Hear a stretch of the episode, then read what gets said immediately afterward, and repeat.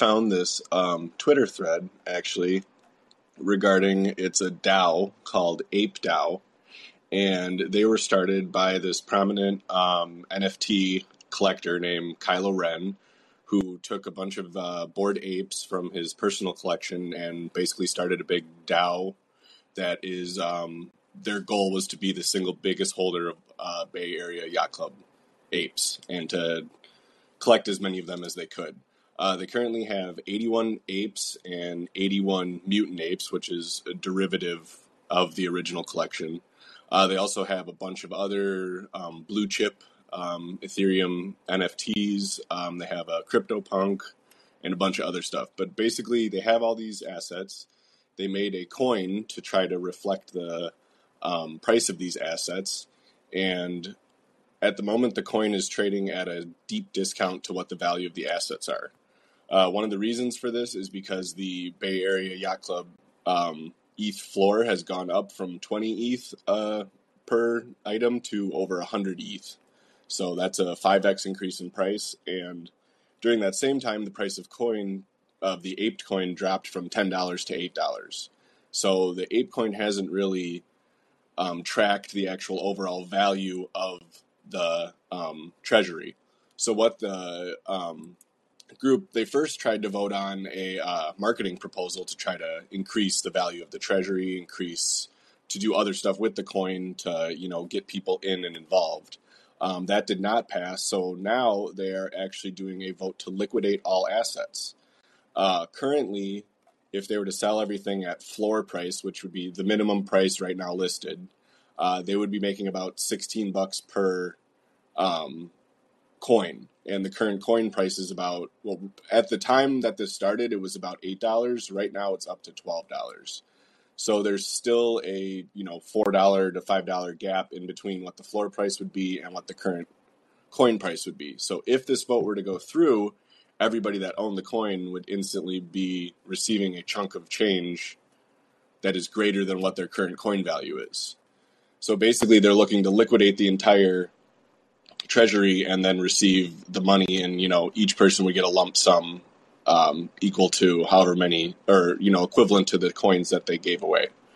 So I think mm-hmm. this is really, it's kind of, it's almost like a corporate uh, raider takeover type thing where you're getting people coming in from the outside realizing assets are worth more than the actual company itself and then dissolving the company taking the assets and moving on to another project yeah yeah i mean it's so they've just been unable to realize a liquidation value in their share price i mean they they must have had some just really unfixable development issues um, that weren't they trying to get? Didn't they try to get a proposal in to get rid of the volunteer model of development and get some actual paid like employees in like some paid developers that could like really be professionals and and maybe realize the real value here? Yeah and that was they tried that proposal. They wanted to put it looks like between 350 to 500k annually in which is a low amount for how much money their dao has. And that was voted down. So the community did not want to spend any money on professional development, apparently. Um, yeah, and you gotta love a DAO. right. Yeah, and yeah, right. I mean, that's that's that's what the community wants, which is weird because I mean, if you're faced with this perpetual problem that you're just not getting the value that you should be, um, and the community doesn't want to do anything about it, then I mean, your point's well received about the corporate raider, but if I'm an existing shareholder, I'm like, well, there's no recourse here. Like, fine, if this, if we can't fix it, then sell it for parts because yeah. I'm not owning this thing just to have a good time. Like, there's 50% of my value I'm not getting because apparently nobody wants to to do anything about this. Exactly. So it's a matter they want the coin to go up, but they don't want to spend money on it. So I yeah. think at this now, point they want to dissolve it, and the thing is, though, that sure, Bored Ape is probably the most liquid of NFTs out there. Um, I'm looking at recent sales. It looks like there's you know 20 or 30 sold every day almost. But mm-hmm. also, ETH is a public chain, so everybody's going to know exactly which items these are if they do a little bit of research. and they're going to know that these items need to be sold by this DAO. So what's what's the motivation to buy it for anything more than floor price, or even to you know throw lowball offers at them? So that's the only thing is how much money are they really going to get out of all these sales, especially if they try to bulk sell them all at once. Yeah, well, that's the thing. I don't know if there's conditions on this liquidation order um, because th- that's the thing is right. Like they they said the caveat here, and this kind of goes back to the whole idea that a DAO stands for a decentralized autonomous organization. Autonomy being that key middle word there. But should this go through, the wallet that holds these NFTs is a multi-sig wallet of four people, one of which has voted for liquidation. The other three haven't weighed in yet. And so there is still this idea, this threat that if the three of the four just for whatever reason didn't want to do what the vote told them to, I mean, in theory, they could just be like, yeah, we're not going to sell it. We're not, we're not going to provide our signatures. So, um, but yeah, I mean, I, I guess I, I, just don't know how much leeway because if you have, you know, six months to liquidate, uh, you, you might have the time and the, you know, the space necessary to try to get that floor price. But no, you're right. It's like it's this is uh everyone knows exactly what they're holding and they know the situation they're under. So yeah, also the problem with crypto is it moves so quick. If you're saying, all right, we have to liquidate these over the next six months, I mean, you think in the last month the value's gone from 20 ETH to 100 ETH. What's to say it doesn't, yeah. you know, double again or half? You know, it's a mm-hmm. very, they're very uh, volatile um, assets. So maybe now is the best time to get out. yeah, yeah, exactly. And the, the other thing is people just might be sick of it. It might be like, you know what, fine, maybe I can't realize like a 30% jump in value, but I'll I'll take what I can get. Just you know, I'll take my liquid asset rather than sitting in a a, a treasury where you're hoping eventually it'll appreciate right. value. But like you said, this is probably the most liquid NFT, and I mean, yeah. I, I, at the end of the day, someone's gonna unless the entire market wanted to try to lowball them, I think they could get something. But no, yeah, I mean yeah, they'll uh, they'll get something for sure out of it. The matter of if they'll get what they initially wanted. Mm-hmm. I guess we'll we'll well, follow on this as it right as because it, the the proposal is right on it's on track to pass. So correct. Yeah. It was at eighty three percent last time I checked. So okay, so yeah, we might be having more to the story. Get a couple of you would have to get some pretty big whales coming in and voting with all their power against it. Okay, well, never say never, I guess. You're um, right. yeah. Well, um, so I brought uh, an NFT. Are you you good to move on?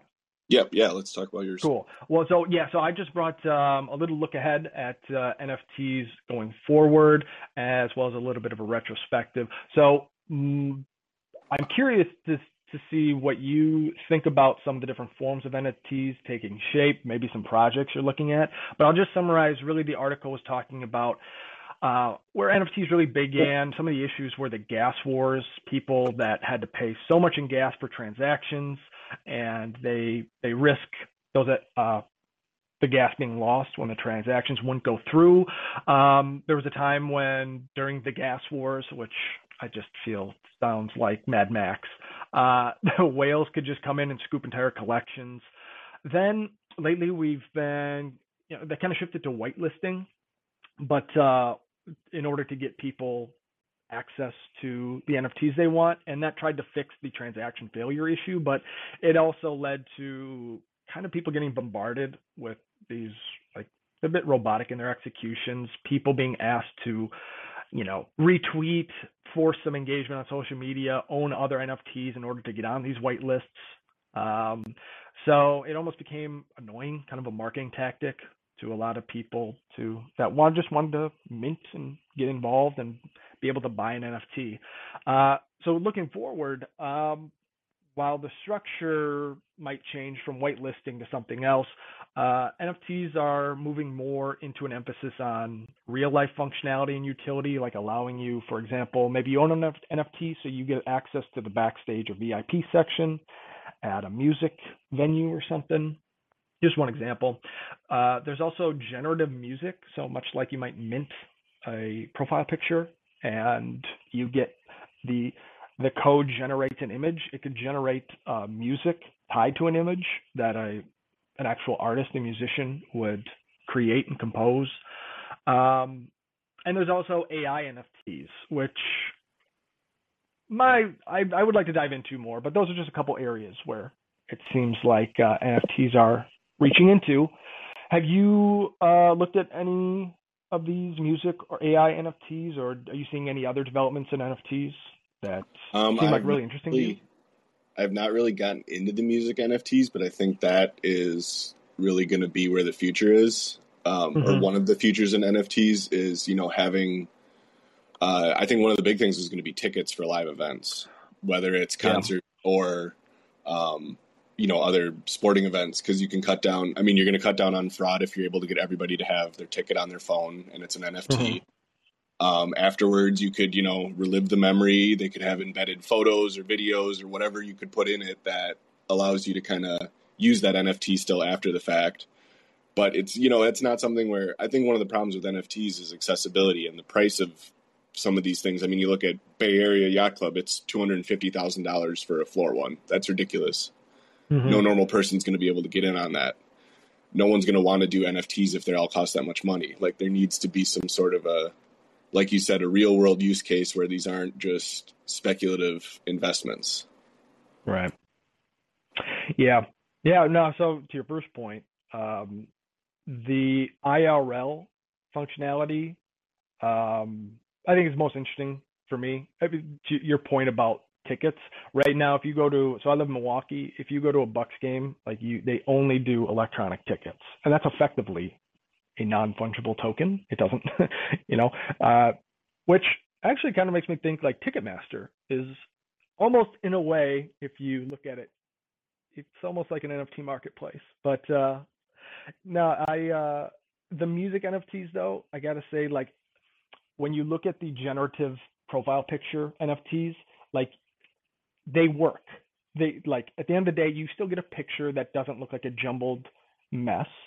Uh, Bored Ape Yacht Club is a good example. Like you can change like the hat, the background, like all these different pieces change to still make a cohesive whole. But with music, I just I'm not a musician, but it just seems like you couldn't break down like the bass line, the guitar riff, the drum line. Like it just doesn't seem like you can break down the pieces, randomize them or change them, and then recombine them to like a finished product. So just I'm curious how a generative music NFT would actually work because music's just much more tricky. Uh, yeah, I'm I'm with you on that. Um, the only thing I could think of is maybe if you're looking at you know like house and dubstep music where it's more just beats together kind of thing, where not necessarily like you're having singing and other stuff going on. It's just like you know mm-hmm. a couple of beats put together. You could do stuff like that. But I think as you're getting into yeah. the more complex music, it's gonna yeah, like you said, it's it's almost something where maybe you buy the NFT, and I don't know if generative music's maybe the future, but where you're buying somebody's NFT and then they're releasing an album after the fact, right? On NFT, you know, but you're buying. You're basically like pre-buying an album type thing. Oh yeah, yeah, exactly. Because I mean, yes, uh, if a if an artist were to actually create uh, deliberately each of the sounds, musics, the clips they make, then I, I'm I'm on board. But to the generative aspect, it just makes me feel like you're going to end up with like maybe if you make 10,000 of them, you're going to end up with a handful that sound good or decent, and then the vast majority are going to sound like someone just like took a nosedive into a band room and just I I, I got to hear one. I think that's what it is. I haven't heard one. I don't. I shouldn't be judging them yet, but um, that's where my skepticism comes, I guess. Um, yeah. I think early yeah. early uh, products may not be the best, and hopefully they evolve. Yeah, but mm-hmm. you know, that's the thing. We're so early in the space that I think a lot of this stuff is gonna, you know, it's throwing it at the wall and seeing what'll stick. Honestly. Yeah, yeah, and I'm also curious if as the NFT categories expand. Um, because and this goes back to digital scarcity. Like Bored Ape, Ape Yacht Club Club is like the biggest thing right now. I think it's fair to say, at least in terms of price. Yes.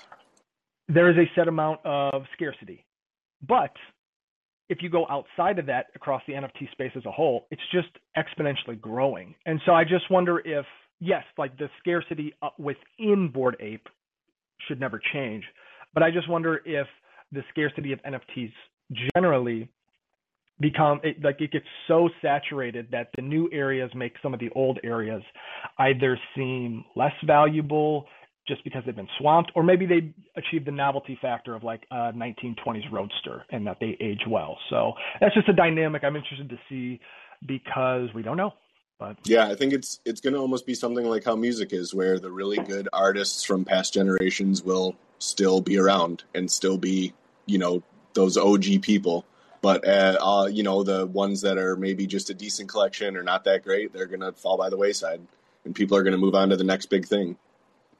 Yeah, yeah. Like, will it be like uh, cars or music, kind of like you your example, or will it be like computers? No one's like sure if you have a mint condition 95 Mac, maybe that's like selling at a collection somewhere. But generally speaking, nobody's buying 2000 Dells. Like no yeah. one's buying like so. Just I'm very interested to see how that how that works out. But uh, no, that's a great yeah. point. Yeah, if it's going to be more like a you're buying a collector car from the 70s, that's just cool to look at, mm-hmm. or if it's actually something you're buying to for some value. Because I know Bored Ape they do have like um, get-togethers and stuff like that, where if you have um, one of the apes, you're able to come into you know whatever club or whatever type of party they're having at the time. So there yeah. is oh, okay. the real world benefit, but also it's you know it's a two hundred and fifty thousand dollar PFP yeah. right now. It's yeah. yes, prohibitively expensive. Um, well, awesome. Well, I think we're up on time. Thanks.